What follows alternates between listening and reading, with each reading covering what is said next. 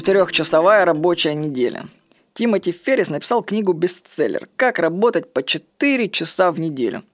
И эта книга стала ориентиром для множества людей, жаждущих свободы. Она рассказывает о том, как избавиться от офисного рабства и жить так, как хочешь. Тим Феррис, между тем, создал свой начальный капитал на сайте по продаже веществ, улучшающих умственные способности. А потом, когда он все автоматизировал, начал жить на полную катушку. Вы хотели бы путешествовать по миру и работать через интернет всего 4 часа в неделю? Кажется, что это мечта. Я вот когда писал эту заметку, для меня это была реальность. От того имени скажу. И вот прямо сейчас эта мечта для меня сбывается. Я провожу дни, бронируя билеты и отели.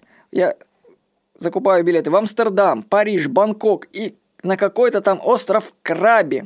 Кстати, оказалось, что Краби это никакой не остров на самом деле, но очень хорошее место в Таиланде – Оттуда можно ездить на острова. Я даже скажу, что надо же залечь на дно в крабе и оттуда путешествовать. Но это так. Это я уже вам рассказываю после того, как я тут заметку посидел и проехался по Амстердаму, Парижу, Бангкоку и крабе. Ну, в итоге-то я вам что скажу?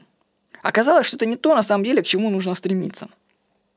Счастье, как это не банально звучит, но оно внутри, а не на далеких тропических пляжах, тем более в реальности пляжи не такие уж и хорошие, я вам скажу. Вот. Самые большие изменения и ощущения счастья в жизни у меня произошли от внутренней работы над собой. Это было холотропное дыхание, остеопатия, аштанга-йога, майнд-машины, динамическая медитация шо. Все это дало мне гораздо больше, чем эти далекие путешествия. Книга Тимоти Ферриса «Как работать по 4 часа в неделю», она вдохновляет. Но я вам скажу, что это не то, к чему нужно стремиться. Лучше осознать это сейчас. Счастье оно внутри. С вами был Владимир Никонов.